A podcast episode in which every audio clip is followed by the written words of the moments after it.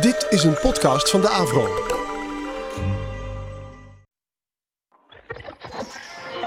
Ladies and gentlemen, The Fab Four. Fab Four. John, Paul, George, Ringo. Fab Four. We have for you the Fab Four. Fab Forecast.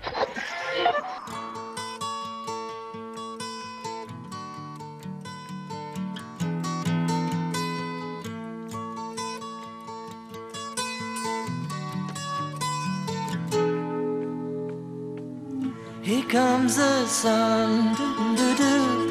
Here comes the sun, I say it's alright.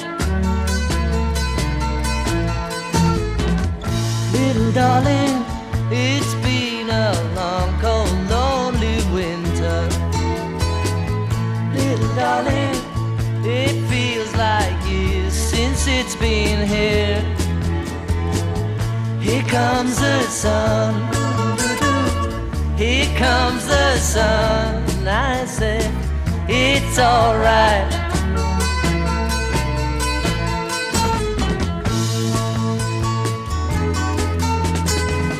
Little darling, the smiles returning to the faces. Little darling, it seems like years since it's been here. Comes the sun. Here comes the sun. I say, it's alright.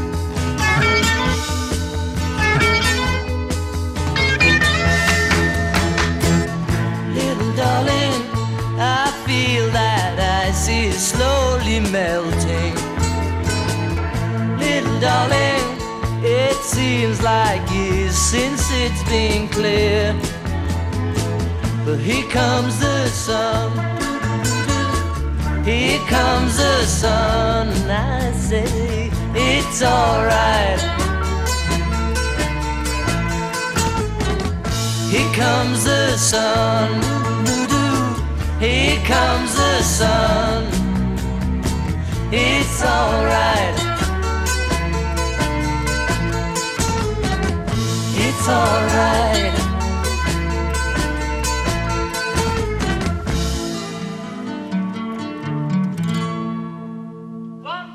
Fab Forecast. Hallo allemaal en welkom bij deze allereerste aflevering van Fab Forecast. Een nieuwe podcastserie over de Beatles en de solocarrières van de Beatles.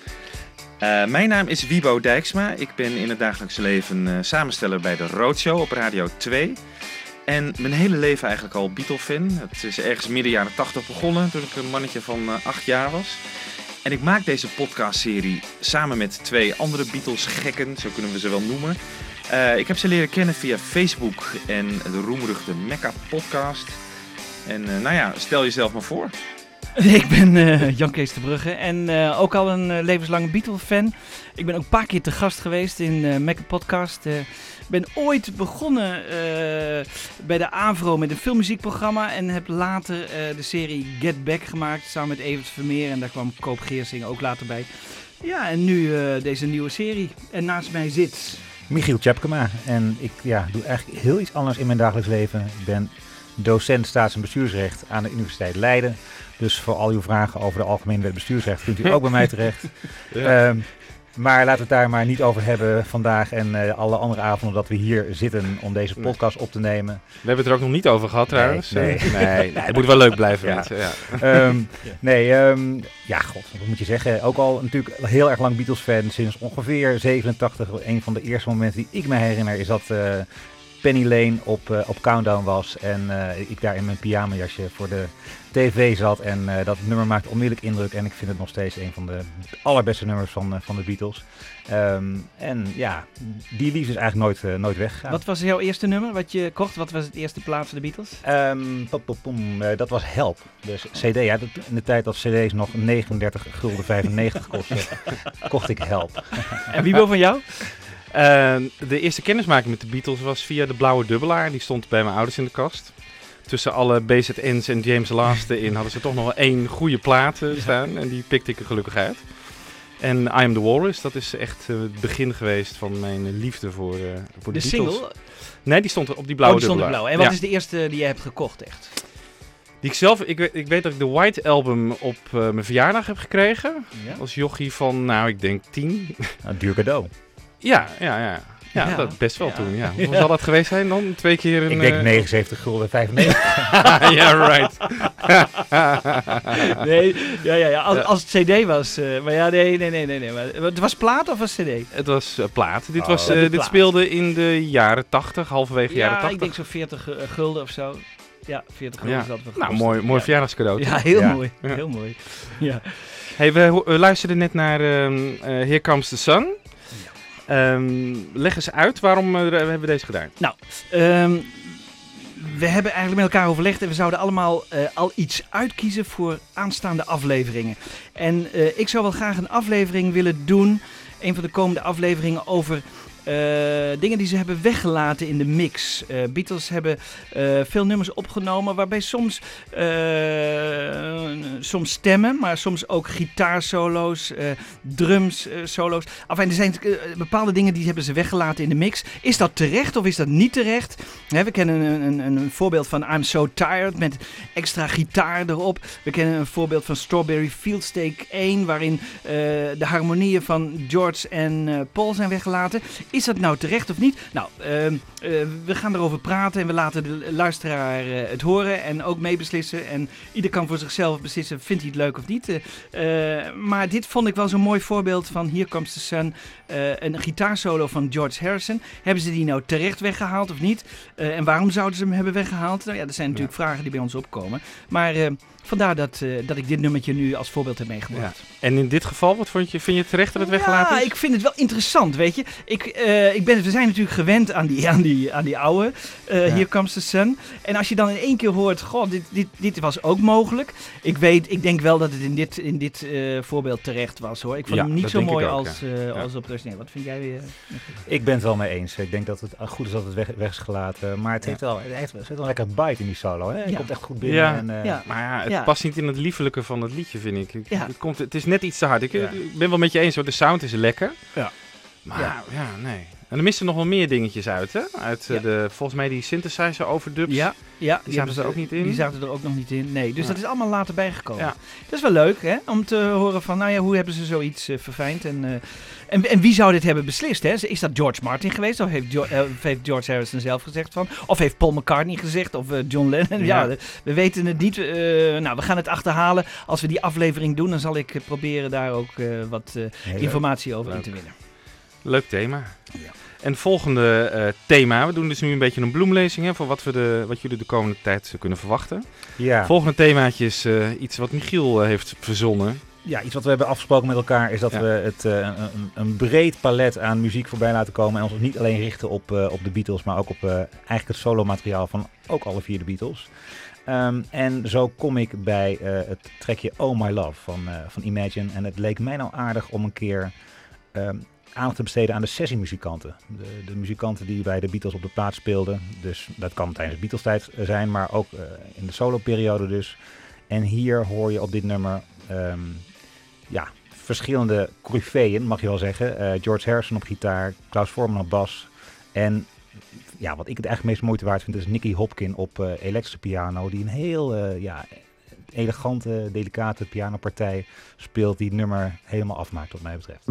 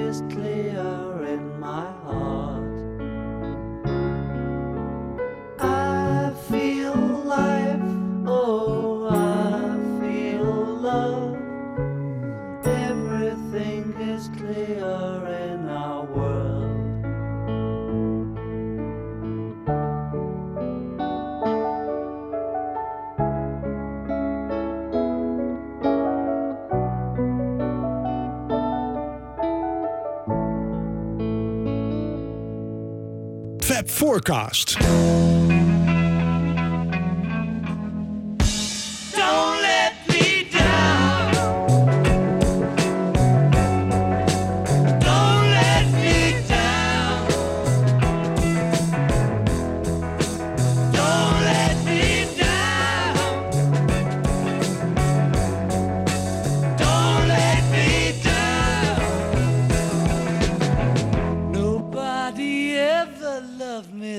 She does.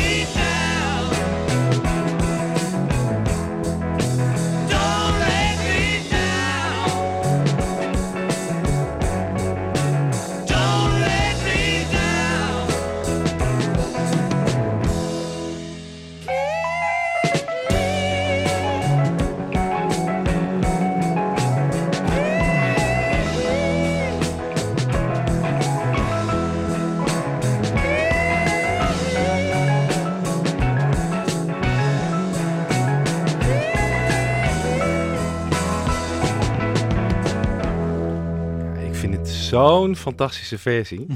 Echt heerlijk. Hij is mooi, hè? Ja, hij is echt prachtig. Maar Gewoon het gekke live. is, eh, ik hoor eigenlijk helemaal niet dat ze buiten spelen. Het Nee. zou ook in de studio geweest kunnen zijn. Of horen Ja. jullie het wel? Ze hebben ook geen moeite gedaan om het zo te laten klinken dat het buiten is. Hè, dat, dat verbaast mij. eh, dus d- dat was waarschijnlijk de opzet. Phil Spector heeft het misschien... eh, En hoe Gemist. strak ze spelen. Ja. Het is echt, eh, ik bedoel, ze spelen al Ja. jaren niet meer live op dit moment. En eh, Ja. ja. ze knallen dit er gewoon uit. Het is Ja. eh, werkelijk, het staat als een huis. Ja. Ook Billy Preston doet Ja. goed zijn best. Ja. En, met resultaat. ja. Ja. Ja. Ja, en dit is dus eh, een beetje in het kader van eh, het thema dat we gaan behandelen. Het beste uit de Beatles live. Ja. Ehm, wat ik wel een interessant thema vind, omdat ik ze eigenlijk, eh, eh, toen ze eh, van die grote stadiontournee zingen, dat is natuurlijk, ze konden zichzelf niet horen, eh, vond ik het niet zo'n bijzondere band. Dus ik zie de Beatles niet echt als een live band. Een goede live band. Misschien in Hamburg wel in de vroege periode in eh, Liverpool. Maar daarna zijn ze dat een beetje kwijtgeraakt. En daarom vind ik dit zo'n bijzondere opname, omdat het- dat je hier gewoon hoort van, shit, dit is echt een Ja. goede band die hier staat te spelen. Ja. Ja. Is dat wat je mist, misschien nog meest mist, zeg maar, een, een cd? Als je ziet wat nu allemaal is uitgebracht de afgelopen tijd, dus BBC, eh al het BBC-materiaal. Ja. Maar een, een live CD, een compilatie van inderdaad eh, vanaf 63 tot 69, dat zou toch heel prachtig zijn. eh Ja. Ja, zo nou, staat bovenaan mijn verlanglijstje. Ja, zo heb je de Hollywood Bowl natuurlijk ook nog steeds, die, die in halverwege jaren 70 is uitgekomen op plaat en nog nooit geremasterd op cd is verschenen. dat is nee. ook wel merkwaardig. Gewoon professionele opnames zijn dat. En met live bedoel je dan echt live voor publiek, hè? Dus want, want eh, Ja. de BBC, eh, daar, dat is ook live en dat klinkt natuurlijk als een huis, staat als een huis, maar eh, Ja, Ja. dat zou ik dan in dat thema niet bedoelen, maar ja, Nee. eigenlijk spelen ze natuurlijk wel gewoon live in die BBC-studio ook. Ja. En daar vind ik ook wel een beetje dat je hoort dat het, ja, Eigenlijk is All You Need Ja. ook een live nummer, hè? Mm, niet voor helemaal, publiek, geloof in, ik, in de studio voor publiek? Of, eh, voor mij hadden ze de backing track Ja, die hadden ze al voor een groot opgenomen. Die deel hadden ze al opgenomen, maar ja. de zang is wel... eh, ja, ja. die is live. ja, die is live. En de bas is volgens mij ook live in dat eh, ding. ja. Wat ik wel heb gehoord, ik luister af en toe ook van die Amerikaanse Beatles podcast. En daar beweerde een journalist van de New York Times, die wel wat connecties heeft bij Apple, dat er eh, de Beatles live, dat er, dat er een, een, iets aankomt, dat ze ergens mee bezig zijn. Dat klopt ook wel, want een aantal maanden, of ik denk misschien een jaar geleden of zo, was er ook een soort oproep op internet, eh, de Beatles live, van mensen die allemaal ja, dat is waar. live ervaringen of Ja. opnames of foto's. En allemaal, stuur het allemaal op naar Apple, want die wilden er wat mee doen. En dat is ook Oh, heel snel weer eh, offline gehaald. Ja. En hij zei ehm, eh, dat er misschien iets in de, in de pijplijn zit dat ze dus een aantal, een soort DVD-project gaat worden. Dat Shea eh, Stadium concert daarbij zit, helemaal Washington Ja. DC in, uit 64. Ja. Eh, ze schijnen nog een, eh, concert in Parijs eh, in hun bezit te hebben.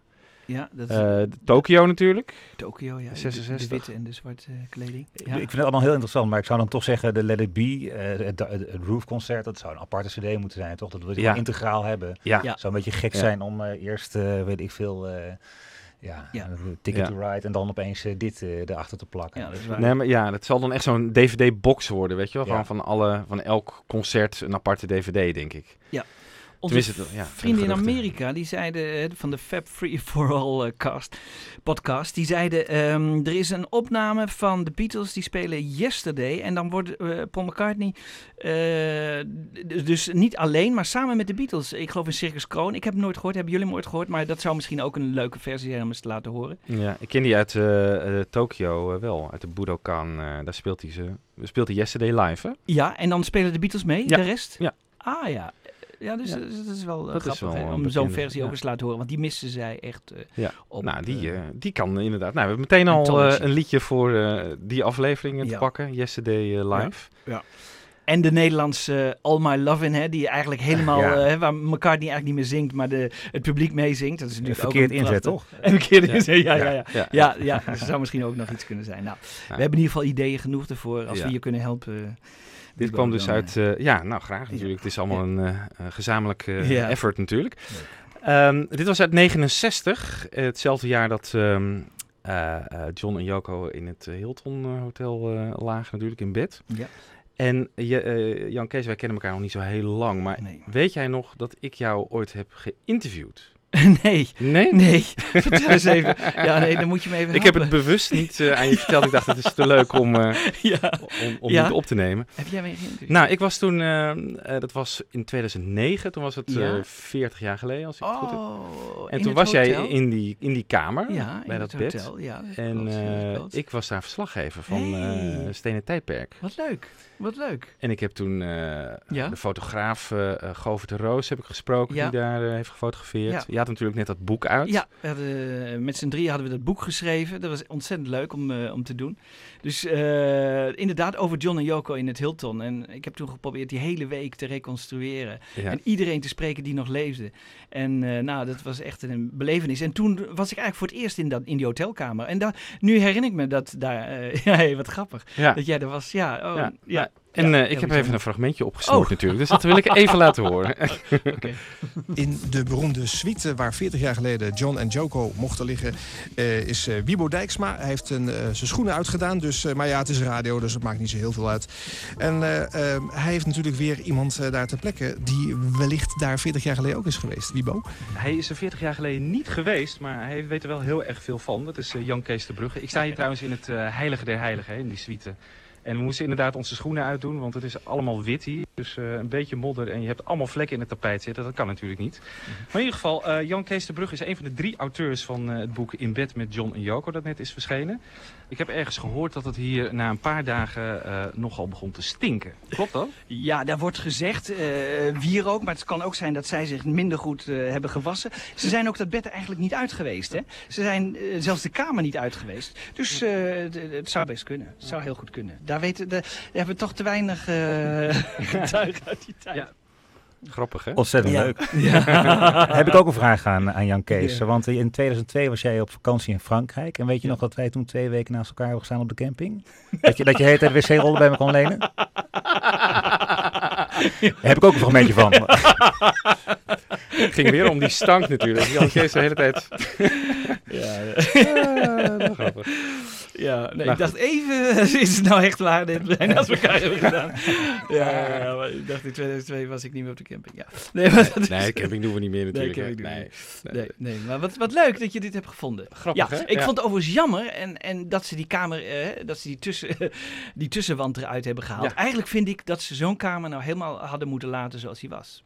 Ja, Ja, want hij ergste- was twee keer zo groot natuurlijk. En er stonden al heel veel mensen in. Ja. Toen, toen we dat interview deden, weet ik nog. En Ja. dat eh, leek toen al heel erg vol. Ja. En eh, oorspronkelijk was het kamertje gewoon half zo groot. Omdat Ja. daar een muur tussen stond. En dat, daar stonden echt op een dag gewoon 50 Ja, Journalisten ja, op het ja, bed. Ja, ja, Paul Witteman, ook prominent Ja. aanwezig. Ja, heel erg leuk. ja. Heel erg leuk. Maar het ergste is nou, hè, John en Joko verlieten die kamer en die lieten van die prachtige zelfgemaakte posters achter die John had gemaakt. En wat doet de Portugese vrouw die daar schoonmaakt? Die haalt ze zo van de wand en, en gooit ze in de afval. Nou, Ja. die vrouw die heb ik, heb ik echt maanden naar gezocht. Heb ik helaas niet terug kunnen vinden. Maar die had ik graag gevonden. Nou, wat had je dan willen doen? Nou ja, even, la- even toch even laten schudden. blijken wat voor erg ze had, eh, eh, gedaan. Want Ja. dat, is, dat is wel heel erg jammer. Want, eh, Ja. want er zijn twee posters meegenomen door Yoko. En die heeft ze later ook weer opgehangen in Montreal. Hè, van Bad Piece, Hair Piece. Maar eh, Mhm. de rest is allemaal achtergelaten. En dat het gewoon van de wand is gerukt Ja. en eh, weggegooid. Ja, doodzonde. Ja, Ik mag nog ze- even Ja. hier reclame maken voor jouw boekje van John. Hoe heet het ook weer? In bed met John en Ja, in bed met John en Yoko, is- ja. As we speak ligt Ja. het echt voor een habbekrat Ja. bij de slechte. Het is eigenlijk een schande.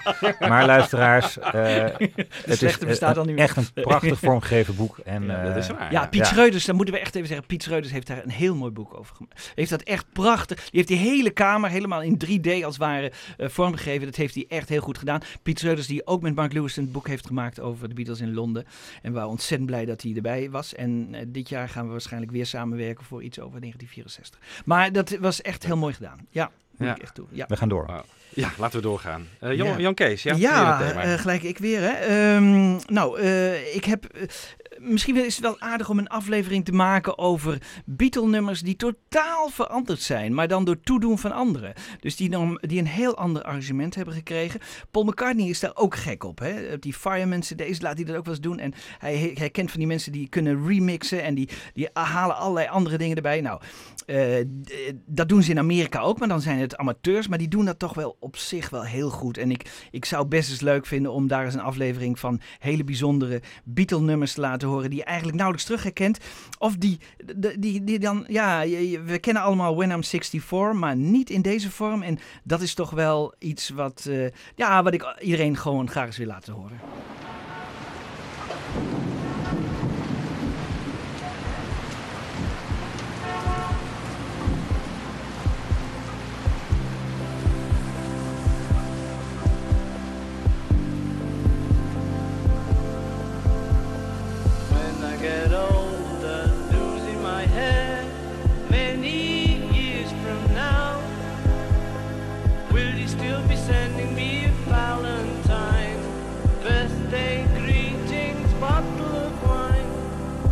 If I'd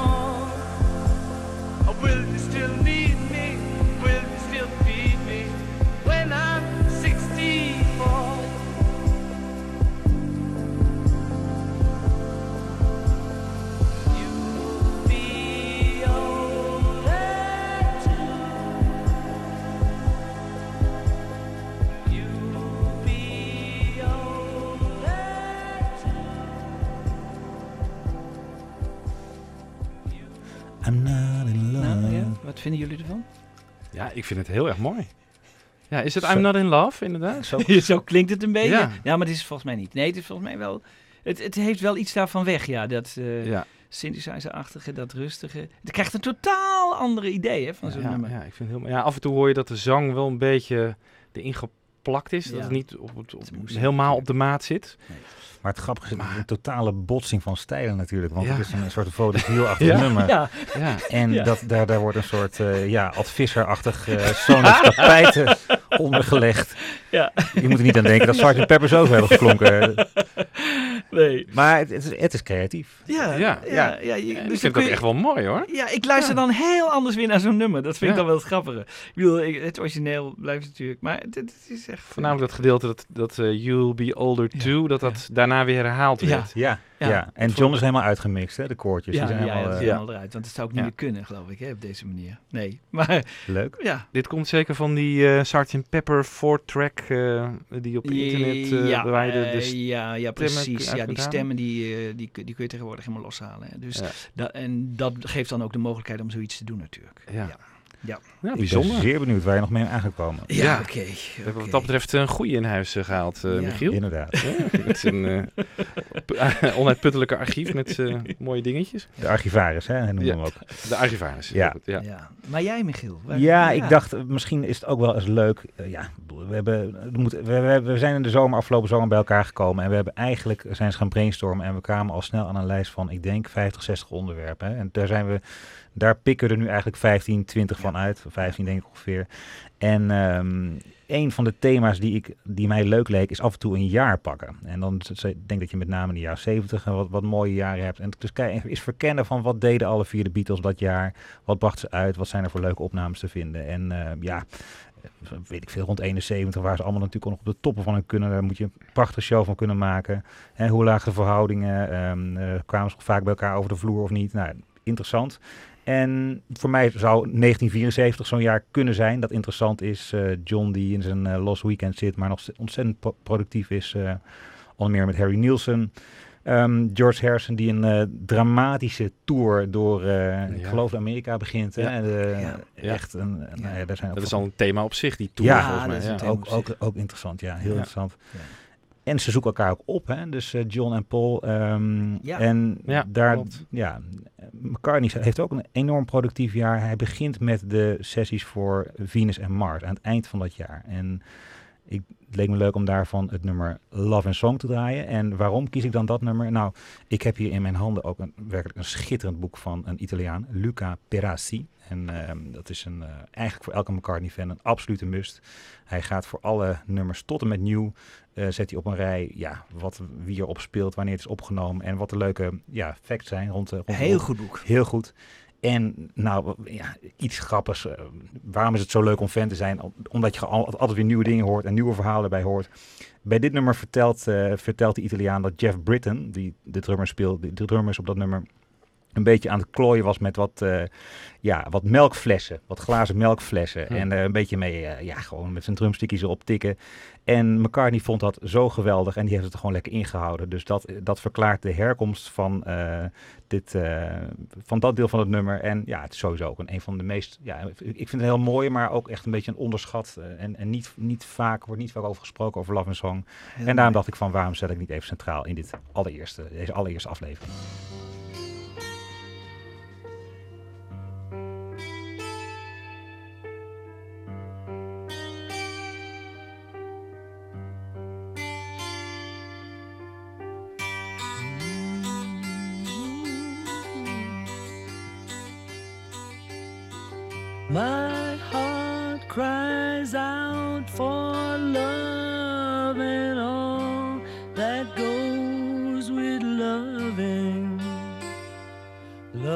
Loving song, loving song. My, you're so fine when love is mine. I can't go wrong. Loving song, loving song. I can see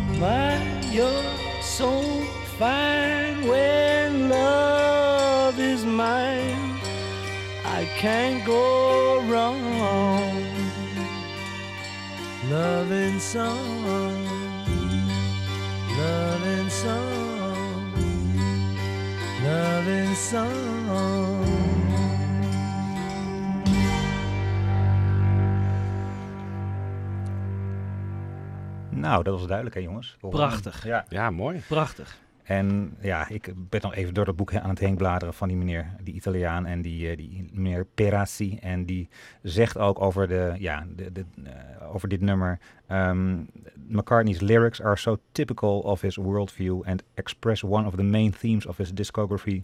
Discovering the world may be a beautiful adventure, but happiness is in your living room. Dus vandaar happiness in the homeland. Nou, Ja. Dat zou ik Ja. er normaal niet hebben achtergezocht, maar het eh, klopt volgens mij als een bus. Ja. Ja. Inderdaad Ja. wel een vergeten track. ja. Ja. ja. Heeft het ook volgens mij nooit live of zo gespeeld. Nee. Nee, maar het zit, Nee. zit het niet in de medley, hè? Die, aan, daar waar het nummer mee begint. Is het niet het uh, na Ja, Rock je- Show of daarvoor? Nou, ik zou het even moeten weten, maar in, in op Wings of America verdwijnt het natuurlijk helemaal omdat je dan jet krijgt. En eh, ja, Dit, dit nummer, dat... Ja. heeft Ja, je een- hoorde aan het begin net inderdaad dat het wel ergens uitkomt eh, Ja. eh, Ja. uit een wat steviger nummer. Ja. Nou ja. Maar goed, Nou, we zijn benieuwd naar jouw 1974 Ja. keuzes. ja, Ja. gek. Nou ja, een van de eh, eh, redenen om deze podcast ook te beginnen voor mij was in ieder geval eh, om zelf ook nog dingen te ontdekken. Ik beschouw mezelf echt wel als een Beatles-nerd. en, eh, maar het eh solowerk van Ringo Starr, dat is echt iets wat mij bezighoudt. Ik denk van ja, ik zit daar helemaal niet in en ben ik dan wel een echte fan? Weet je?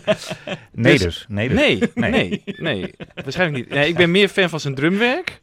Ja. Eh, ik vind het echt een eh, hele nee, goede maar drummer. Ik maar interessante vraag die je eigenlijk stelt. Van ja, waar houdt het? Het houdt ergens op, hè? Ja. Op een gegeven moment. En Ja, toch? Ik snap dat wel, dat je hier een grens trekt. ja. Maar Ja. maar toch, deze podcast, we proberen zo volledig mogelijk Ja. te zijn natuurlijk. Ja. En dit is nou juist een reden om eens in dat solowerk van Ringo eh, Ja. te duiken. Eh, ja jongens, jullie ook. Ja, ja, ja. Het is jullie- een beetje corvée dit. eh, Ja. maar- Hebben jullie overigens ooit een Ringo-fan meegemaakt? Dus iemand die alleen Ringo verzamelt en die helemaal gek is.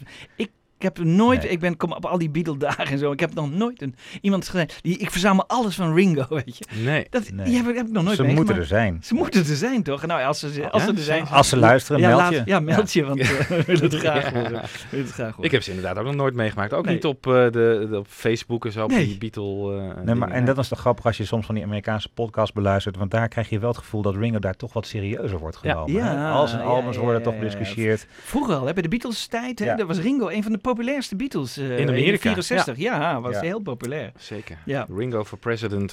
precies. Maar goed, jij hebt eh, wat uitgezocht. over Nou ja, ik ben heel voorzichtig eh, gaan beginnen. En een plaat die altijd wel een beetje redelijk hoog wordt aangeschreven, is naast de LP Ringo natuurlijk uit 73, is die Bo Coops of Blues Ja. plaat. Dat is die, die country plaat van Ringo. En die ben ik eens even gaan eh, beluisteren. En nou, het is inderdaad... Het eh, is een mooie plaat hoor. Ja. ja. ja, ja. En het is eigenlijk wel een stijl... Ja, er wordt heel goed opgespeeld, dat is waar. Hij heeft goede sessiemuzikanten. In. Nashville is het opgenomen. Ja.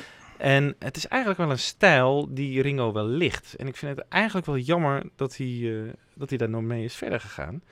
Want eh, afgezien van Ringo en misschien Goodnight Vienna, die ik ook nog een beetje ken, eh, dat zijn echt wel goede popplaten. Ja. Maar ja, alles wat daarna is gekomen, ja, dat is steeds in de pop-idioom blijven hangen. Terwijl Ja. ik denk van ja, Ja, en terwijl maar- hij zelf ook een heel groot country eh, liefhebber is. Hè? Met Act Naturally en zo Ja. had hij dat ook al. Ja. Dus nou, eh, ik heb het nummer eh, Losers Lounge uitgekozen. En daar gaan we nu even naar luisteren.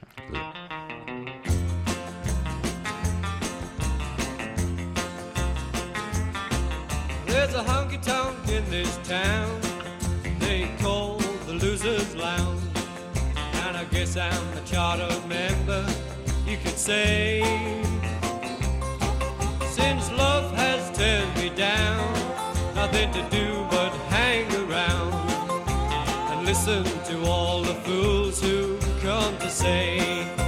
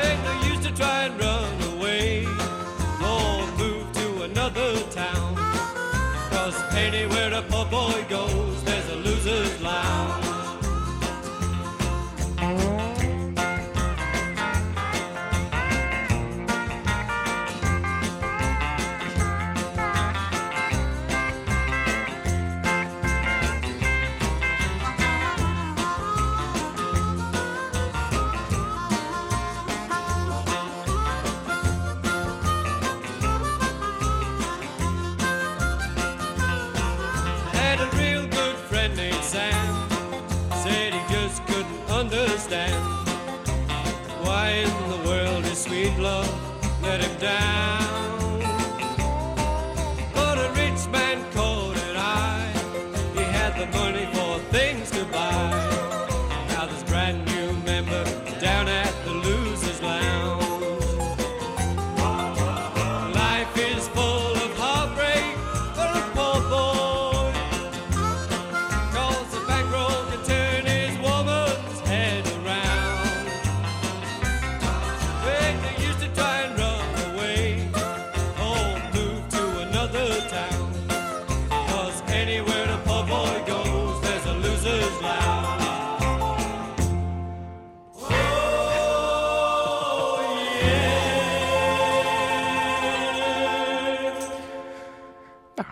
Het is zeer genietbaar. Ja, Ja. ja. Een beetje rockabilly is het eigenlijk. Beetje Carl Perkins eh, deed het me aan denken. Maar, Ja. Hij zingt ontzettend goed. Ja. ja. ja, dit, Ja, dit- hij dit zit af en toe nou, net iets, hè, maar dit, dit kun je van Ringo wel hebben eigenlijk. Ik vind, hem, Ja. ik vind het leuk. Ik, eh, ja, tijd niet meer gehoord. En, eh, Ja, stijl ligt hem wel en echt is een eh, goede vocal range, weet je. Ja. Het is, hoeft niet van dat, eh, die hoge, hoge uithalen te doen. Nee, Ja. nou, grappig dat je dat zegt, want er staat ook één nummer op I'd Be Talking All The Time, is dat volgens mij, op Bo- Vocals of Blues. En Ja.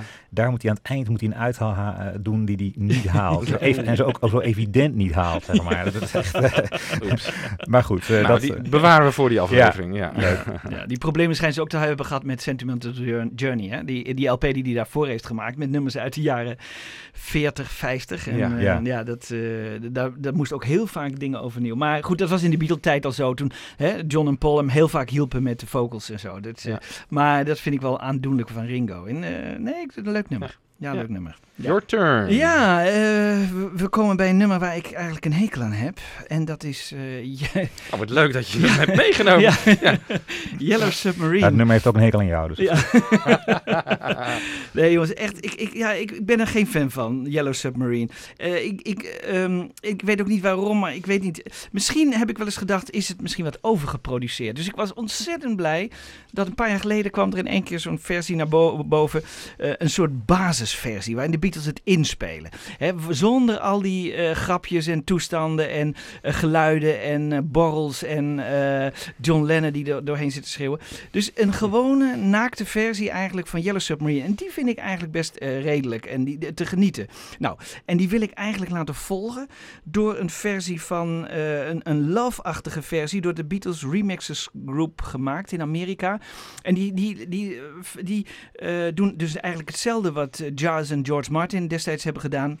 Eh Beatle-muziek samenvoegen tot één en daar weer een nieuw nummer van maken. Dus niet zoals we net hebben gehoord met eh, When I'm 64, dat was een heel nieuw arrangement. Nee, gewoon de originele Beatle-muziek en proberen door elkaar heen te mixen en daar iets van te maken. Nou, die tweede versie eh, vind ik wel heel erg lachen en wel leuk. Dus daar zou ik wel eens een aflevering aan willen wijden. En ik zou ook wel eens een aflevering willen maken over misschien wat overgeproduceerde nummers. En nou ja, we kennen natuurlijk allemaal de Phil Spector nummers, maar er zijn wel meer nummers waarvan je zegt, nou had het niet een tandje minder gekund? En hoe had het dan geklonken? Nou, daar wil ik dan ook graag wat versies van laten horen.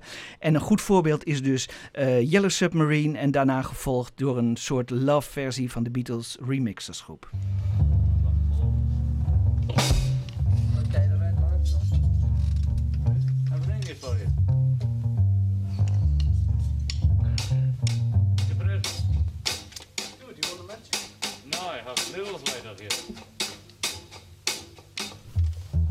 Hey now, send lemonade. 20 to 10, we still haven't done anything. That's a record.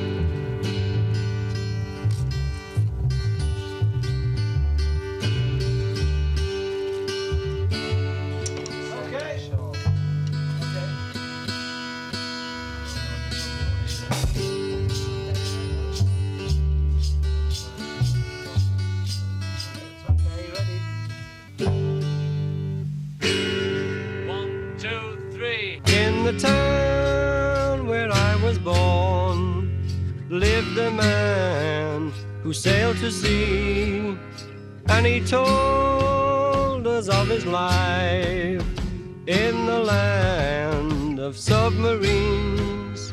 So we sailed onto the sun till we found the sea of green, and we lived yellow submarine. We all live in a yellow submarine, yellow submarine, yellow submarine. We all live in a yellow submarine, yellow submarine, yellow submarine. And our friends are all aboard. Many more of them live next door. The band begins to play.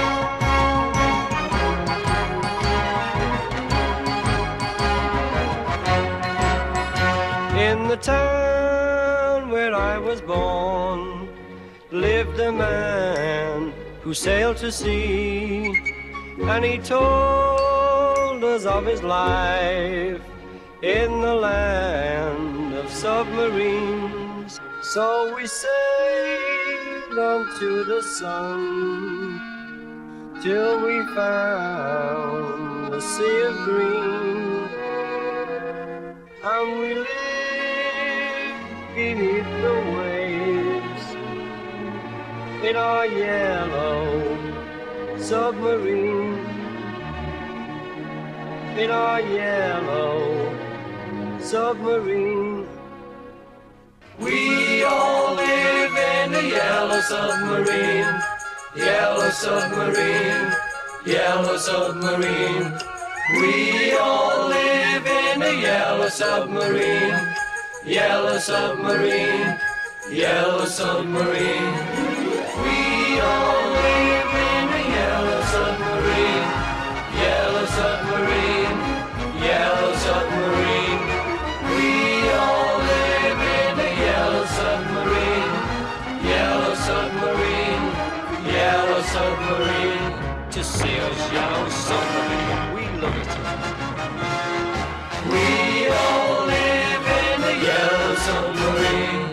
Nou, ze kunnen er wat van, die remixers. eh.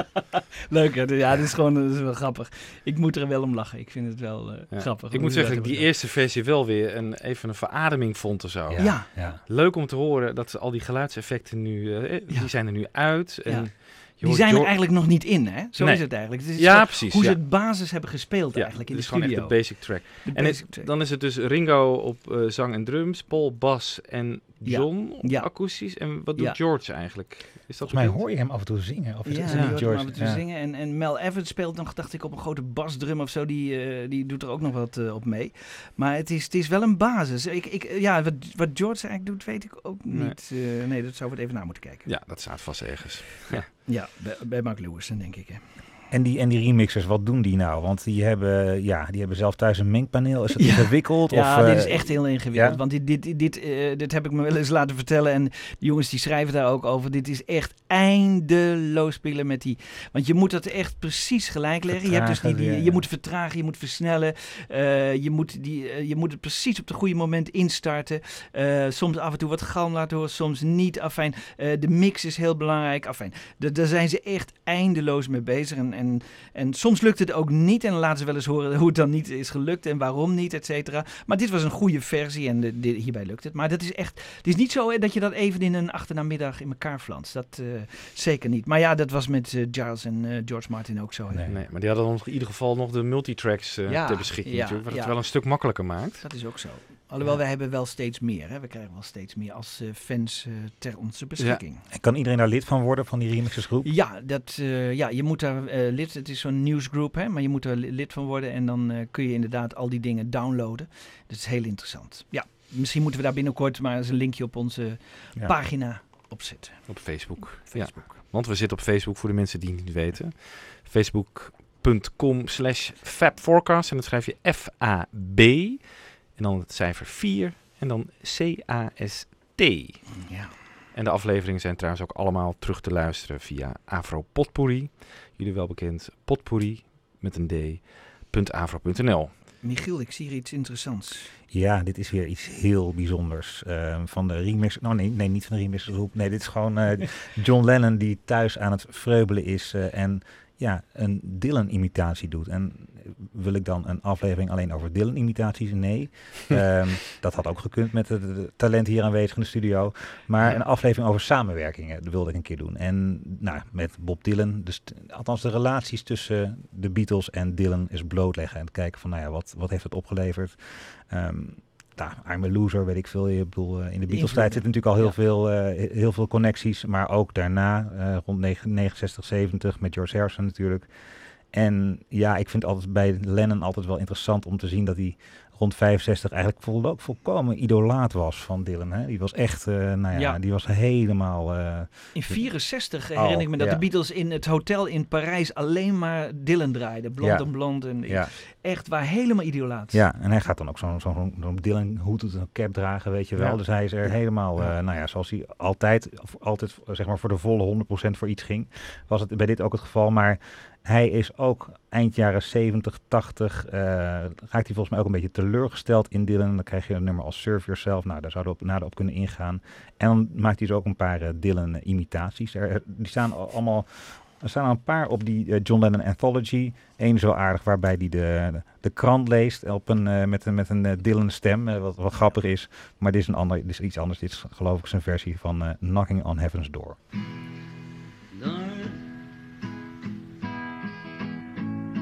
Take this makeup off of me.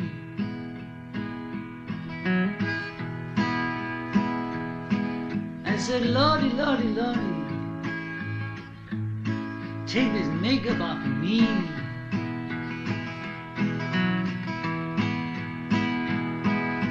It's bad enough on the beach, but it's worse in the sea. Because I'm knocking on heaven's door.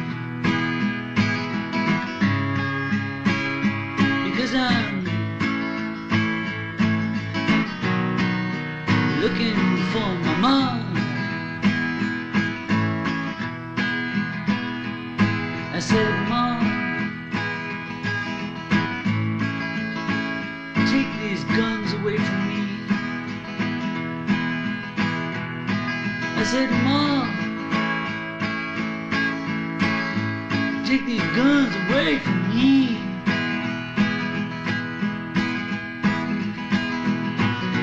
I got so thin now, they're dragging me down on my knees. Oh yeah, man. Do you, Mr. Jones? Town. Now I've been here so long, I almost forgot my name.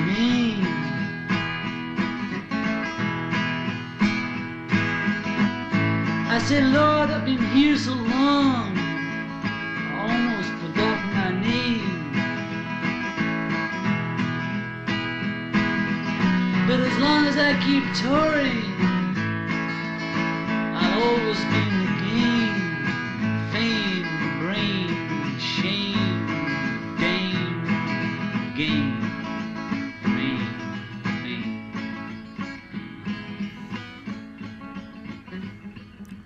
Wat is het geheim van een goede Dylan-imitatie, Wiebo?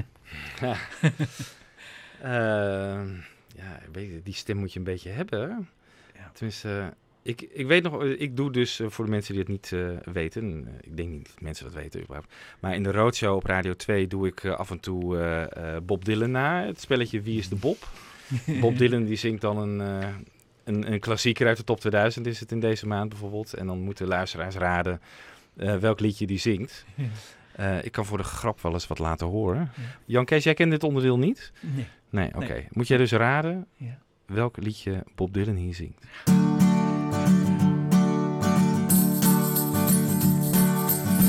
Once bitten and twice shy.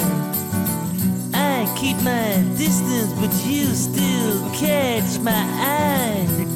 Tell me, baby, do you recognize me? Well, it's been a year, doesn't surprise me. is de Bob. Geweldig. En weet je het? Nee, maar ik moest ongelooflijk lachen. Want wie is die Dylan? Ben jij dat? Ja, dat ben ik, ja. Kun jij zo goed Dylan nadoen? Dat wist ik niet. Ja, Wist jij dat, Michiel? Ja, dat wist ik. Ja, daarom zei ik het ook net. Op, Oh, ja, ja, ja, ja, jij had het dus vaker gehoord, maar ik vond ik echt heel bijzonder. Dus jij kunt ook een keer. Het is een dagelijks spelletje deze maand. verder. Zit ik dan thuis eh, op één dag heb ik een keer twintig achter elkaar opgenomen. Nou, dan word je echt helemaal gek. Ja. Dan praat je s'avonds aan het eten ook van... Hoe was je dag, Ja. schat? Ja. Maar jij speelt er ook in een band. Dus, eh, en spelen jullie ook Dylan-nummers? eh? Nee, we spelen eh, alleen maar eigen materiaal. Oké, dus geen Maar Dylan. de zanger is wel een enorme grote Bob Dylan fan. Ja. En ik ben met hem ooit een keer naar een concert geweest van Dylan. En toen is het eigenlijk een beetje... die stem is een keer opgekomen bij hem. Omdat Dylan zijn eigen nummers ontzettend aan het verkrachten is altijd. Ja, Ik ja. weet dat hij echt zong van... The answer, my friend. You're blown in the wind. Weet je? Ik denk, van, hoe kan het? Weet je? Een maniertje, zeg maar, ja. Het is echt een maniertje. De hele tijd Ja. omhoog. Ja. Aan het eind. Weet Ja. je? Ja. Ben je ook naar die laatste keer geweest? eh, hier in de Heineken Music Hall, geloof ik, dat hij s- speelde in De eh, laatste keer Amsterdam? niet, maar drie jaar geleden of zo nog wel. Maar Oh. toen heb ik besloten om er, om er nooit meer naartoe te gaan. Nee. Nee, dat, Nee. die stem is nu natuurlijk eh, Ja, hij is helemaal volkomen gort. onverstaanbaar ook. Hè, wat hij, zit, eh, hij, hij speelt ook nummers, eh, bekende nummers, eh, die totaal niet meer te herkennen zijn. Ook dat vind ik ook zo bijzonder. Ja. ja. Ik zal nog even snel de oplossing voor de Ja. mensen die denken van... Ja, wat was het nou? Het Ja. was dit. Hup, snel uit. Ja. Oké, oké. Heel leuk. Hey, maar nog even het onder het thema doorgaan. Met, met wie, eh, welke andere samenwerkingen zouden we moeten belichten, jongens? Nou, in een van de eerdere opzetjes had jij ook Harry Nielsen eh, Ja, erbij staan. ja, heel graag. Harry, Harry Nielsen, Nilsson. is fantastisch natuurlijk. Oh, Oh, wat een stem heeft ja, die man. Ja, ja. Ja. heel leuk. Er zijn ook erg veel leuke anekdotes te vertellen over Harry Ja. En de Beatles. En, en die samenwerking natuurlijk vooral met John Lennon. Maar ook eh, in de tijd van de Beatles, waardoor eh, zij eh, ge- geïnspireerd raakten en zo, de Beatles. Die waren echt helemaal weg van eh, Harry Nilsson. ja. Dus dat is erg leuk om daar eens eh, aandacht aan te besteden. Ja, Ja. heel leuk. Er zijn Eh, er natuurlijk wel een aantal sessiemuzikanten die met alle vier hebben samengewerkt. Ja. Maar dat is ja, misschien Ja. net iets minder. Zoals Jim Keltner of zo. Ja. ja, dat is- Ook weer die Nick Hopkins trouwens. Hè? Die heeft ook met alle vier gespeeld. Ja, Ja. ja, maar dat is, Ja, inderdaad. Ja. Dat vroeg me la- eh, later af. Flowers in the Dirt speelt Ja. hij ook. inderdaad. Oh ja. Eh, nou goed, Nou goed, daar gaan we nog wel eens even over Ja, nadenken. dat is En, een eh, leuk daar thema komen- in ieder komen- geval. Dat is ongetwijfeld heel leuk, eh, waar we veel mee kunnen doen. We gaan naar de... Nou, de kinderen van de Kindjes. Beatles, dat Ja. eh, is in de Mecca-podcast nog wel even aangestipt. James McCartney heeft daar toen even een, eh, een spotlight eh, op zich gekregen. Ja. Eh, er zijn natuurlijk eh, nog veel meer eh, muziekmakende Beatle-kinderen. Sean- Wat vind je daar eigenlijk van, Wiebo? ja, nou, die kunnen het natuurlijk nooit goed doen wat dat Nee. betreft.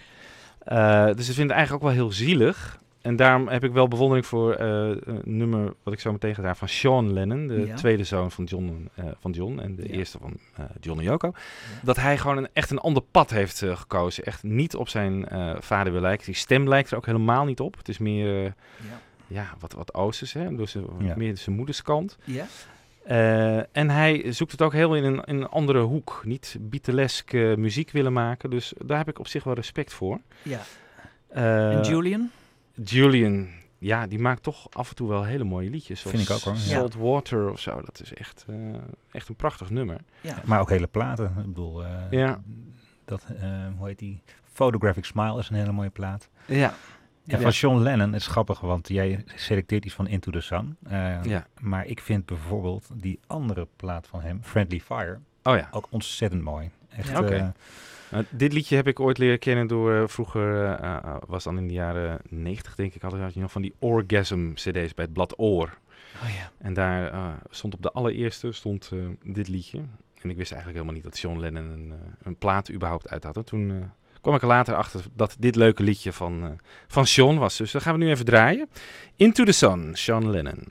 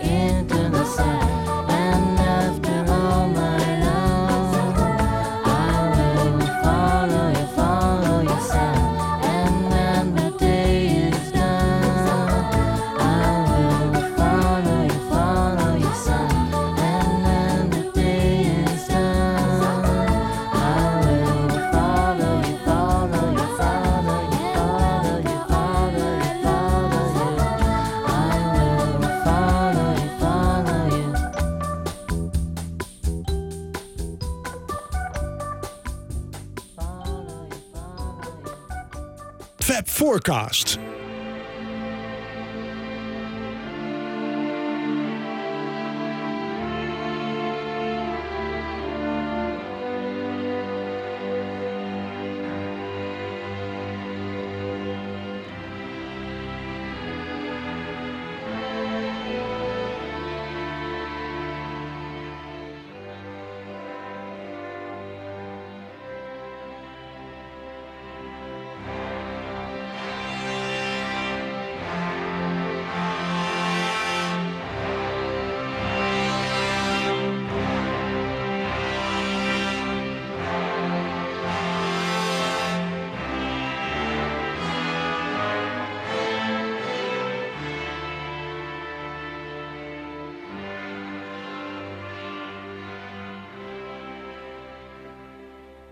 Once there was a way to get back homeward.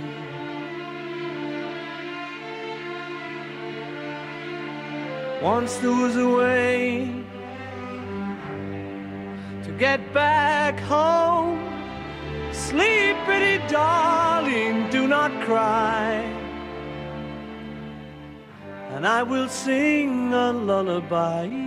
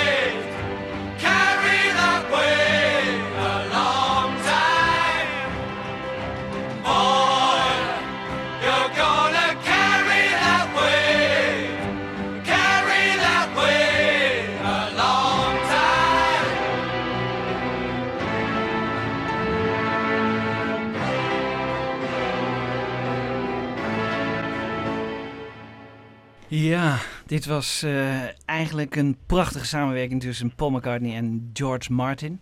En ik zou heel graag een aflevering willen maken over eh, de invloed van George Martin op de Beatles, op hun nummers. Eh, en dit, daarvan is dit eigenlijk wel weer een prachtig voorbeeld. Ehm, ik geloof dat het Mark Lewison was die bij ons in de uitzending zei van... Goh, we mogen toch eigenlijk ontzettend blij zijn dat die Beatles bij Decca zijn afgewezen. Hè? Ja. Want die Dick Rowe die had dit natuurlijk nooit kunnen waarmaken. Dat was eh, een aardige producer, maar niet het kaliber van eh, George Martin. Dus eh, ik zou heel graag over George Martin eh, eens een aflevering eh, maken. En eh, ja, ik weet niet hoe jullie er tegenaan kijken, maar ik vind hem eigenlijk de vijfde Beatle wel. Ja, Ja. het kan er maar één zijn. Het is hij, Ja. absoluut. Ja, ja. Maar nog even, Ja. want, want McCartney staat er ook onbekend dat hij juist die arrangement ook helemaal kan uit, uitdenken. En, en eigenlijk, ja...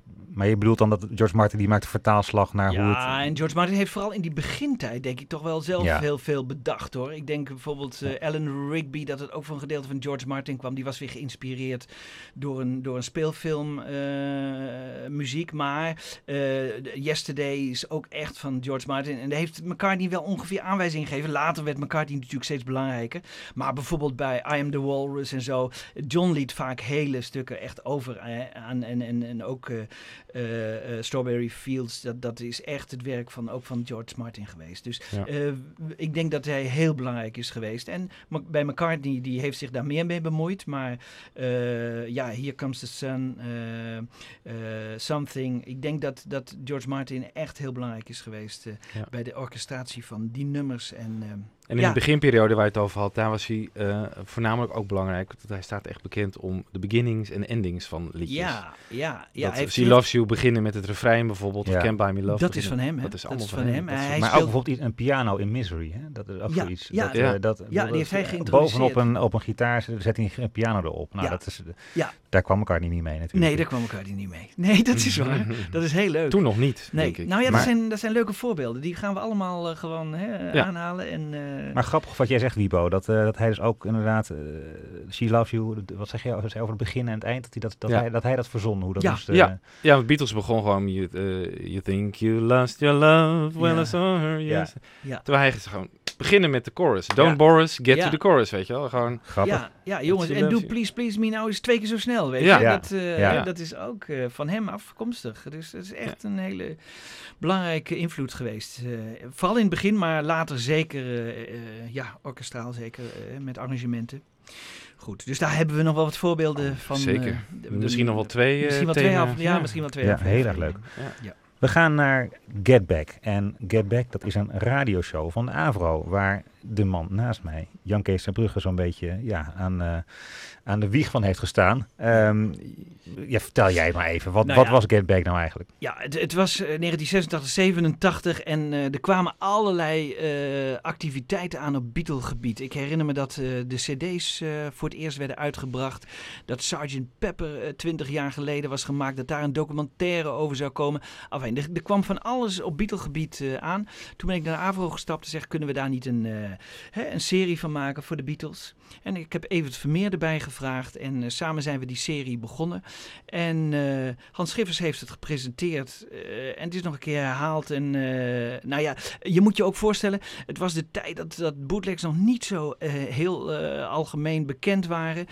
Dus en, en Evert Vermeer had een aantal, ik had een aantal en samen kwamen we tot wat leuke dingen die we allemaal konden draaien. Het was nog een tijd dat er nog helemaal geen internet was.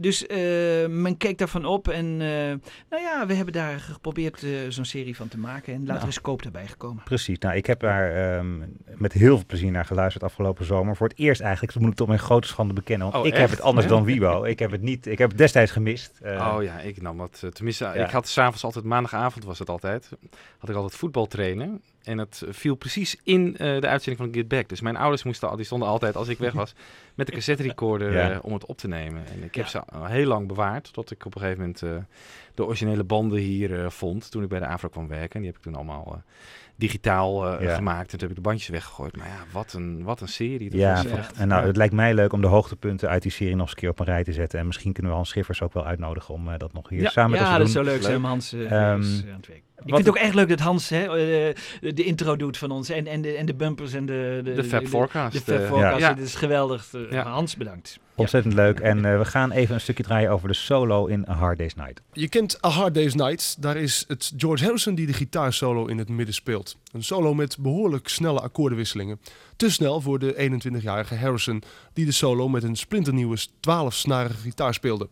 Later verklapte hij ook dat hij de solo na wat vergeefse pogingen op halve snelheid heeft opgenomen.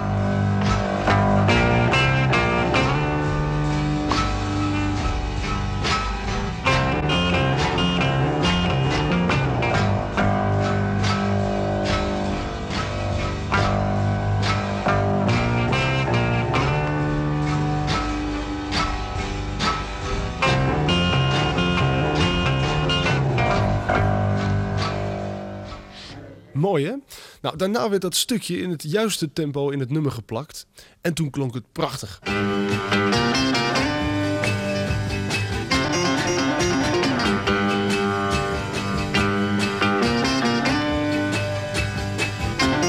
Zo dus.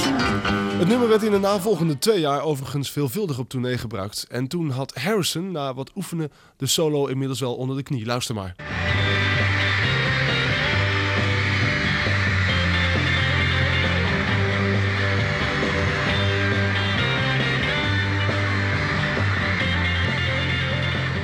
Op de LP Beatles for Sale had George geen... Ja. ja, mooi hè? Ja, Ja. brengt oude herinneringen weer terug. Maar het grappige is, ik, eh, ik heb daar eigenlijk nooit wat over gelezen in alle handboeken die er zijn. Ja, daar hadden we het Eh, even over ja. inderdaad. Maar dat is inderdaad Ja. raar. Terwijl Ja. als je het luistert, die vertraagde versie, Ja. dan klinkt dat als een, een eh, normale gestemde eh Rickenbacker Ja. gitaar. Ja, Dus het kan kunnen. wel Het kloppen, hoor, want- Kunnen, maar, En als je het ja. op normaal tempo afspeelt, dan klinkt het ook een beetje zo van nou, een speelgoedgitaar eigenlijk. Een beetje zo te hoog eigenlijk voor een normale gitaar. Ja. Ja, ja, ja. ja. Dus er zou wel een versnelling in kunnen zitten. Maar Ja. Nou. het raar is dat we daar dus niks over bij Mark Lewis lezen. Maar Nee. goed. Nou, het kan nog komen. Hè, Het kunnen. twee, eh. Ja, nou- Mark Lewis was ook niet he- altijd even eh, correct. Ik bedoel, hij, hij heeft ook wel dingen vergeten, Mark Lewis. Dus dat geeft hij ook later toe. Nou, het grappige is nu dat, eh, we- wat in elk geval wel vaststaat, is dat het een hele moeilijke solo was. En ze hebben het later nog eens een keer gespeeld voor eh, Top of the Pops volgens mij. Of eh, in ieder geval... eh, nee, zeg ik dat nou Eh, goed? Saturday Club of zo. Ja, nou, Top Gear. Top Weet ik veel. En Het kan op allemaal BBC zijn. Show. En hij staat op, op BBC One, dus live at de BBC.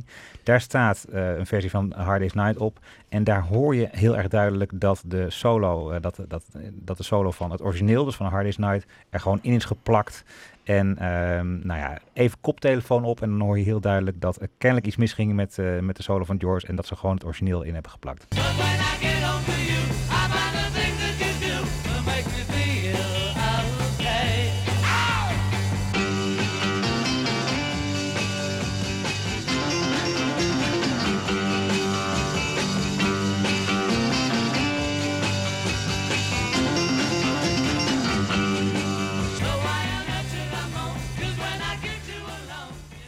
Ja, leuk. Wat zou ik graag het origineel hebben gehoord, hè? Hoe Ja. dat dan misging. Ja, Ja, ja. heel Maar- leuk, leuk. Ja, vooral, je hoort het, met koptelefoon hoor je het echt goed. je hoort hè? heel goed. Ja. Ja. Het is echt eh, slecht geplakt ook nog eigenlijk. Tenminste, nou, goed geplakt, maar de sound is zo anders dat het Ja, gewoon... dat kan eigenlijk niet, hè? Ja, Nee, too obvious, ja. Ja, heel leuk, leuk. Nou, eh, volgende themaatje dat ik eh, even onder de aandacht wil brengen en dat we in de eh, reeks gaan behandelen is ehm, de collega's uit de vroege jaren van de carrière. Ik heb heel veel Beatle-boeken gelezen en daar komen altijd dezelfde namen naar- boven. hè. Rory Storm en de Hurricanes, de Searchers, ehm, wat had je, de Cas en de Casanova's, ehm, de Big Tree, dat soort eh, namen. En die ken ik eigenlijk alleen gewoon uit boeken en ik heb ze eigenlijk nooit gehoord. Dus het leek mij deze serie dan een leuke aanleiding om die artiesten eens even echt ook te horen, voor zover er opnames eh, van bestaan. Nou, ook omdat het natuurlijk concurrenten waren hè, in de beginjaren. ja, zeker. Ja. Ja. Nee, we Zo- kennen Jerry en de Pacemakers natuurlijk wel. Ja. Dat is dan nog de bekendste collega, denk ik. Uit, Billy J. eh, Kramer, ook niet onbekend. Oh, ja. Ehm, Cilla Black, weet je wel. Ja. Ja, dat soort eh, dingen. Maar ook later, weet je, ze gingen dan eh, van die package eh, tours in het begin met eh, Chris Montez en eh, Ja. hoe heet Helen? Shapiro. Helen Shapiro. Alan Ja. Shapiro, ja. Dat soort dingen, ja. Roy Orbison, ja. Ja, Roy Orbison kennen we dan ook nog wel. Maar dat Ja. soort wat onbekendere namen, die zou ik graag eens eh, voor het voetlicht willen plaatsen, om het zo maar te zeggen. En in mijn eh, zoektocht naar een liedje, om dat even te introduceren in deze aflevering, eh stuit ik op de Big Three. ehm, die een live EP in de Cavern eh, hebben opgenomen. En dit is hun versie van What I Say. Er wordt geïntroduceerd door de Cavern MC, eh, Bob Wooler. Bob Wooler, ja. ja, Die eh, bekend. kennen jullie nog wel. En die eh, Ja. een, flinke peut op zijn neus ja, een keer heeft precies. gekregen Ja, van John de Lennon. verjaardag van Paul McCartney. Ja, precies. Maar eh, dat even terzijde. Dit en is daar een flink fikse schadevergoeding voor heeft ontvangen. ja, om zijn mond dicht te houden. Ja, om zijn mond dicht te houden. Ja, ja, ja, Ja. ja, precies. Ja. In ieder geval, hij introduceert de Big Three, What I Say. Hi there, all you cave dwellers. This is Bob Willer saying welcome to the best of sellers. We got the high-fi high and the lights down low, so here we go with the Big Three show.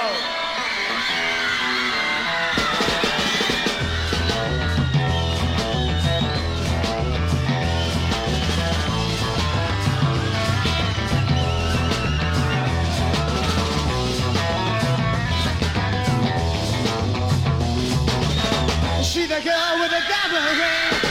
She knows how to shake that thing. Yeah. What, what, what I say?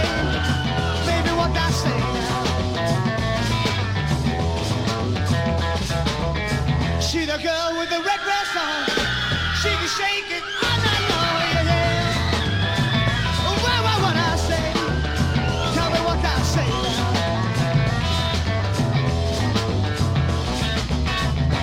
See me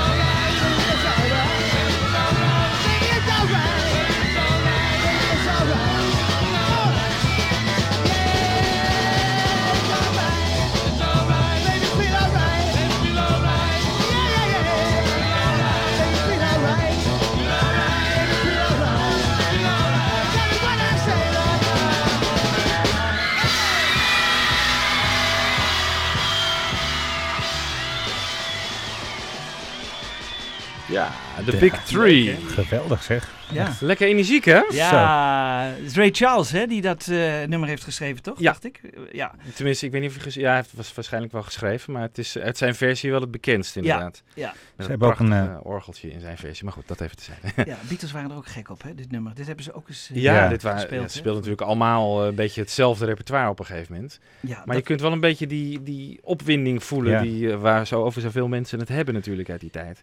In het boek van Mark Loonson staat ook een heel hoofdstuk, geloof ik. Hè? Maar dat gaat natuurlijk over de Beatles. Maar waarin hij alle, van alle mensen die daar destijds aanwezig waren... gewoon vertelt van wat ze voelden en de energie die ze voelden... en hoe de sfeer daar in die cavern was. eh, ehm, en dat, ja, allemaal getuigenissen heeft hij mooi op papier gezet. En aardig van de Big Three is, als je dat op, eh, even in een Wikipedia-pagina opzoekt... Dan, dan wordt er over deze band gezegd... one of the loudest, most aggressive and visually appealing acts in Liverpool. Dus eh, nou, Wow.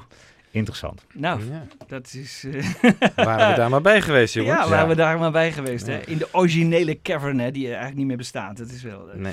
Goh, dat is geweldig. Ja, wat zweet langs de wanden Dus, erop. ja, ik hoop nog meer van dit soort pareltjes eh, te vinden in de zoektocht naar de collega's. Ja. De Hartstikke leuk. Was het Ja. nou moeilijk om dit te vinden? Want eh, Nou, ja, nee. Ik, eigenlijk had ik het redelijk snel. Toen ik zag de Big Three, What I Say. En What I Say vind ik altijd wel een, eh, ja.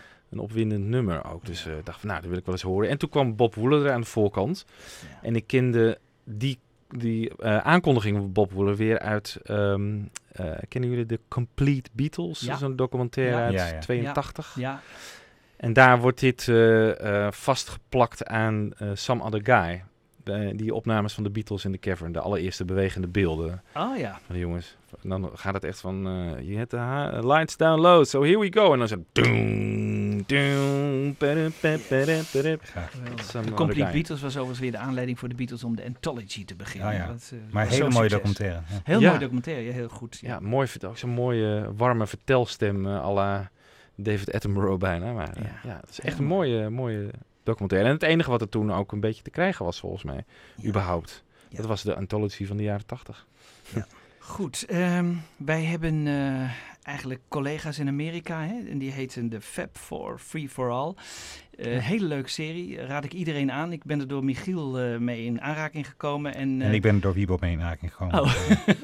nou, kijk. Ja. Wat een teamwork. maar het is echt een aanrader voor de luisteraars. Eh, er Ja. wordt geen muziek ingespeeld, maar ze eh, praten alleen over de Beatles en de solo Beatles. En dat doen ze op een geweldige manier en ik vind ze heel interessant. Ehm, een aantal afleveringen terug hadden zij Ken Scott te gast eh, via de telefoon. En Ken Scott is een, eh, een technicus van Abbey Road. En die Ken Scott die, eh, vertelde een aantal interessante dingen, omdat hij heeft een boek uitgebracht. En die, nou, daar, daar liet hij wat leuke feiten uit horen. Ehm een van die dingen ging over het nummer Back in the USSR en over het drumwerk van Paul McCartney. Misschien kunnen we daar even naar luisteren. I think a lot of people knew that Paul played the drum track, but not a lot of people knew that there's or know until they read this book. There and I'm going to give it away. hands, yeah. There are other hands on those sticks for a second Yeah. drum track. Yeah, well, there, yes, there are six sets of hands playing drums on uh, back in USSR. There, initially, I think, if I remember correctly, we laid down Paul. It wasn't quite there, so then John and George overdubbed as well, and we mixed it all together to make it sound like one kit. So, the, so all three are actually on that track. Yes, Wow, that's a, uh, most people just assume it was Paul. Yeah. of course. Yeah. I always thought it was Paul. I Yeah. think I think Paul always thought it was Paul.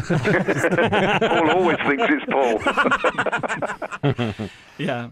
Ja. Dit is wel grappig, hè? Hij zegt dus eigenlijk... eh, George en eh, John speelden ook drums op eh, Back in the USSR. Ja. Nou, eh, ik geloof dat het niet helemaal... Dus ik heb eens even gevraagd. Ik heb een collega, eh, die heet Ad van der Ree. Is een hele goede drummer van de Urban Heroes. En van Herman Brood heeft hij eh, jaren meegespeeld. Hij heeft op heel veel eh, sessie, als sessiemuzikant heel veel nummers gespeeld bij de gebroeders Bolland. En hij is dus een goede drummer. En ik vroeg aan hem, eh, Ad, eh, ga, luister eens even naar een versie die, eh, die ik heb kunnen vinden. En hierbij, die wil ik nu eerst eens even aan jullie laten horen, hoor je alleen Paul en Paul zingen en op drums. En nou, oordeel zelf.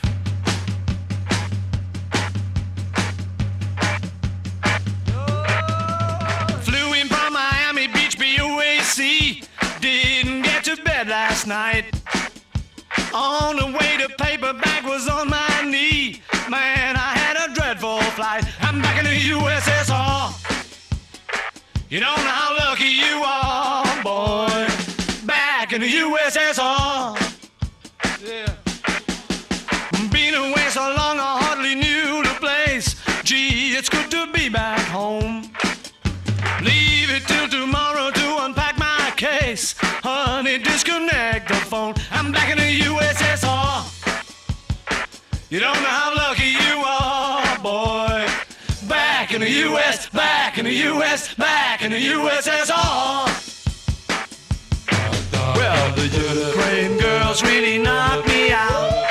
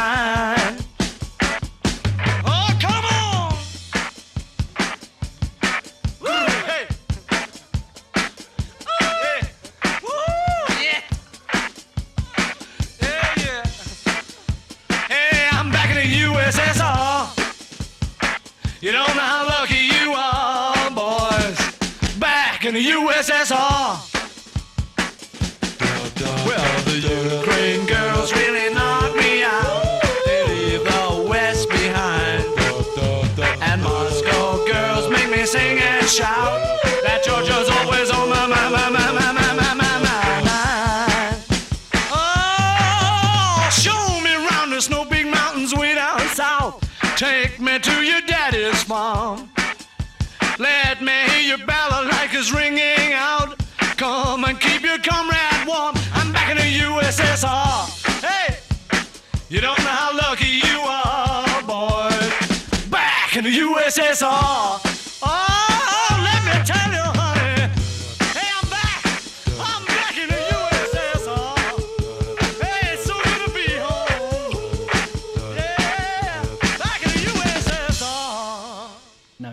Gaaf hoor. Wat denken jullie? In eerste instantie, ja, echt prachtige versie. Ook goed de vocalen nu eh, erdoor. Ik, het is gewoon één drummer. Ja. Ja. Ja. Ja, hè? Nou, dat zei Ad van der Rey ook. Ah. Maar hij zegt, ja, dit, dit moet één drum zijn. Maar, zegt hij, eh, het interessante is, ik heb onlangs op het drumstel van Ringo gespeeld. Op dit drumstel. Ik zei, was je dan in Engeland? Nee, in Den Haag, in Voorburg. En het drumstel van Ringo, wat hier wordt gespeeld, staat in Voorburg in een studio. Dat vond ik heel interessant. Ik dacht, hoe, hoe zit dat nou? Hè? Want eh, ja, dat, is- dat is natuurlijk weer een geintje van iemand die beweert dat dat zo is. Nee, er is een, een, een Nederlands eh, tijdschrift eh, voor drummers. Die heeft dat helemaal uitgezocht. En het blijkt zo te zijn. En hoe komt dat drumstel nu in Nederland? Wel, toen de Beach Boys in begin jaren 70 eh, de LP Holland opnamen. in Baanbrugge hadden ze eh, de apparatuur vonden ze niet goed genoeg, de instrumenten vonden ze niet goed genoeg. Die hebben een hele container gestuurd naar Londen, hebben daar alles in Abbey Road laten inladen aan eh, mobiele apparatuur en instrumenten. En daarbij zat ook het drumstel van Ringo Starr, wat in, eh, in bezit was van EMI. Want eh, Ringo heeft waarschijnlijk zijn eigen drumstel na de laatste tournee in 66 gewoon mee naar huis genomen. En om iedere keer niet te hoeven sjouwen, heeft EMI een eigen drumstel aangeschaft. En dat heeft hij gedurende die laatste jaren gebruikt. Dat drumstel, wat natuurlijk eh, wat, wat een vermogen waard is waarschijnlijk nu, is toen in Baanbrugge terechtgekomen. Heeft daar jarenlang in de opslag gestaan. En is toen een keer op een veiling ergens verkocht. eh, en is uiteindelijk in een studio in Voorburg terechtgekomen. En Cesar Zuiderwijk vertelde, die heeft vorige week nog de basdrum tijdelijk even geleend. Omdat het zo'n geweldig geluid geeft. Nou, ik vind dat een heel mooi verhaal. Wat Ik leuk. vind dat een heel mooi verhaal. Dus Ad van die heeft eh, vorige, twee weken geleden eh, eh, bij een nieuwe single van Urban Heroes op de, de originele drum van Ringo Starr gespeeld. En hij zegt ook, Ringo was linkshandig. En Ja. Paul McCartney was ook linkshandig. En dan staat een drumstel schijnt anders te staan. Ik heb daar niet veel verstand van, maar hij zegt, als het drumstel één keer zo staat, is het moeilijk om dat allemaal om te wisselen. Dus ook in dat opzicht ligt het niet voor de hand dat George en John op dat drumstel Ja. hebben gespeeld. Nou ja, ik, ik drum zelf in een bandje. In, eh, Ja? Over Ringo's eh, linkshandigheid. Hij was inderdaad linkshandig, maar hij speelde de drums wel als, eh, als een rechtshandige. Oh. Gewoon, het stond opgesteld alsof je... Eh, ik, ik ben Ah. rechtshandig, ik zou er zo achter kunnen gaan zitten. Ah, oh, dus en nou dat ja, dan- schijnt ook echt zijn distinctieve drumwerken op te leveren ook. Ah. Hey, doordat hij gewoon als linkshandig op een rechtshandig drumstel eh, drumt, Ja, schijn je een hele bepaalde slag te hebben. Oh, misschien heeft McCartney het dan ook zo bespeeld, hè? Als, eh, weer, want zo heeft hij, McCartney heeft ook in eerste instantie eh, op gitaar, eh, gewoon eh, zoals wij hem eh, rechtshandig eh, geleerd. mij speelt Paul het ook precies hetzelfde. Ja, als- hè? als oh, dat is wel ja. interessant. Het is wel leuk, ja. Ja. Ja, ja, ja. Want er zijn foto's van Paul achter de drums ook, hè? Ja, en Eh, latere jaren natuurlijk met latere jaren, ook. ja, ja, ja, latere in jaren. Ja. drumt hij in de clip van eh, eh, Fine Line ook. Ja. Dan- Ja. ja. Maar het zou dat eens even moeten checken. Maar volgens mij is hij ook... eh, Ja, dus we moeten Ja. hier toch een beetje twijfelen aan Ja, Scott, hè? ja, ik, ik twijfel wel. Aan de andere kant, als ik, als ik het origineel zou ik ook nog eens een keer moeten horen. En dan, dan, nou ja... Gaan we nog een keer op. En dan naar, naar de Ukraine Ja. Girls toe. Dan heb ik het idee dat het wel wat voller klinkt dan ik net hoorde. Oké, Maar goed, ja. dat gaan we doen. Dat gaan we doen, want Ja. mijn voorstel was ook om een keer eh, een aflevering te doen waarin eh, de individuele Beatles andere instrumenten bespelen dan ze normaal bespelen. We hebben bijvoorbeeld een hele aardige versie heb ik waarin George de viool bespeelt op All You Need Is Love bijvoorbeeld. Nou, dat is, dat is ook wel lachen. Dus eh, ze bespelen gewoon allemaal wel eens een hele andere instrumenten. En dat, eh, dat wil ik dan eens in één aflevering laten, laten horen. En dan luister, beluisteren we ook nog eens een keer opnieuw de, Hm. deze versie Ja. eh, van Back in the USSR. Ja. Nou, Michiel, jij... Ja. Nog een keer over het solo-materiaal. We hebben al eh, de krent uit de pap van Ringo solo gehad. En ik dacht van, nou laten we George ook nog even aan bod laten komen. Het, roept wel de vraag op overigens. We hebben dus 64 afleveringen in Mecca podcast gehad. Wat, wat gaan we daar nog aan afgrazen? Dat, dat wordt nog lastig. Dat wordt nog een klus voor ons. Er, zal vast, er zullen vast dingen te vinden zijn. Maar ehm, het is niet vreemd dat wij nu even de nadruk leggen op wat andere Beatles. En wat mij betreft, eh, ja, een van de prijsnummers van, eh, van George Solo. Een nummer dat hij al in 1969 schreef en pas eh, uitkwam, ik geloof in 76 op het album 33 and One Third. Beautiful Girl.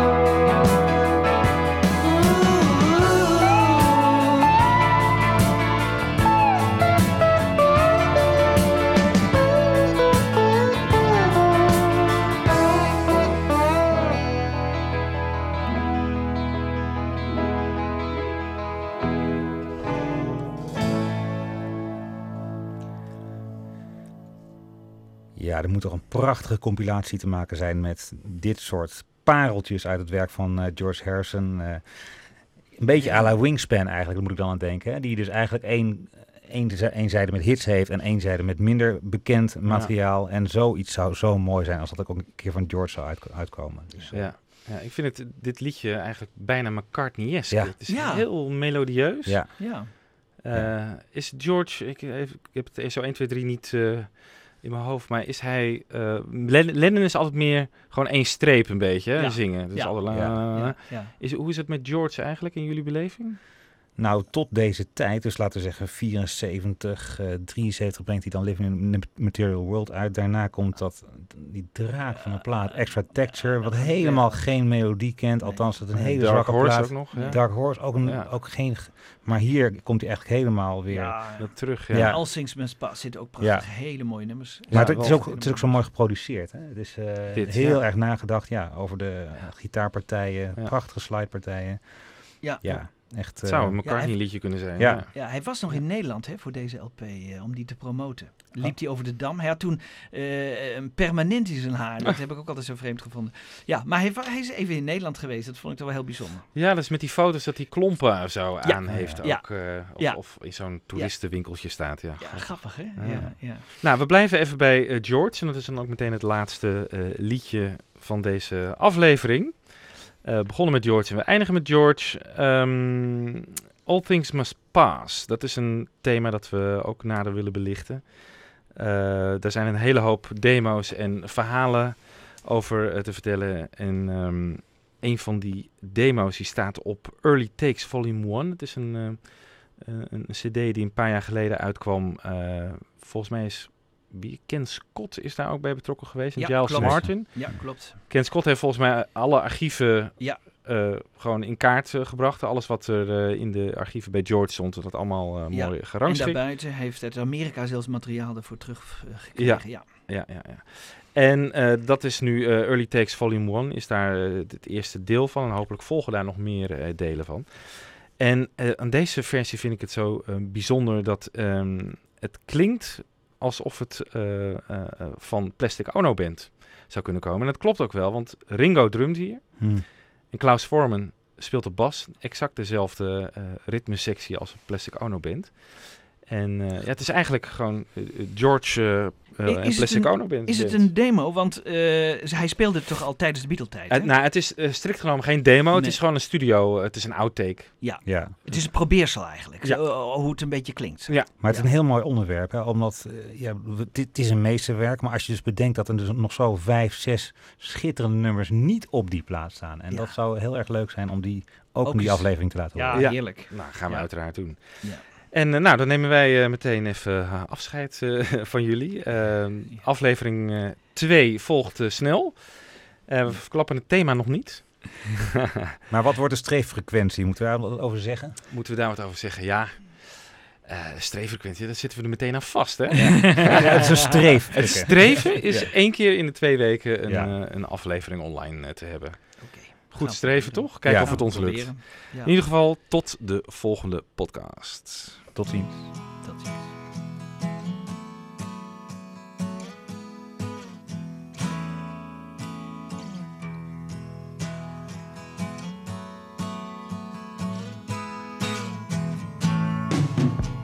Sunrise doesn't last all morning. A cloudburst doesn't last my love is up and has left you with no warning. It's not always gonna be this great. All things must pass. All things must pass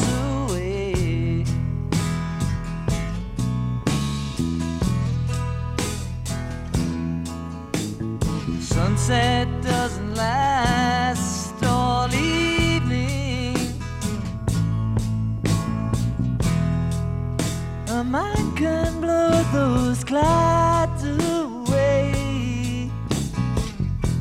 after all this, my love is up and must be leaving. It's not always gonna be this great. All things must pass. All things must pass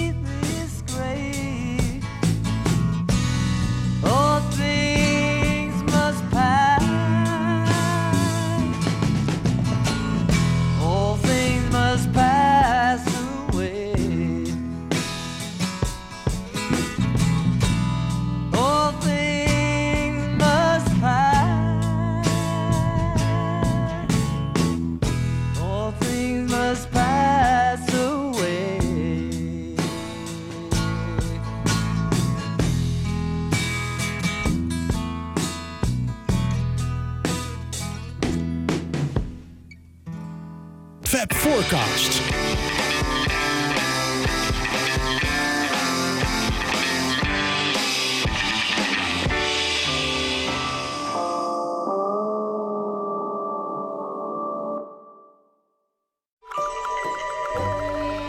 Dit was een podcast van de Avro. Wij maken tientallen podcasts per week. Van klassiek tot pop, van actueel tot Avro-archief en bijzondere radio-uitzendingen en speciaal voor podcast gemaakte programma's. Kijk op avro.nl slash podcasting voor een compleet overzicht. Wij bieden als luisteraar alle vrijheid, nu en in de toekomst.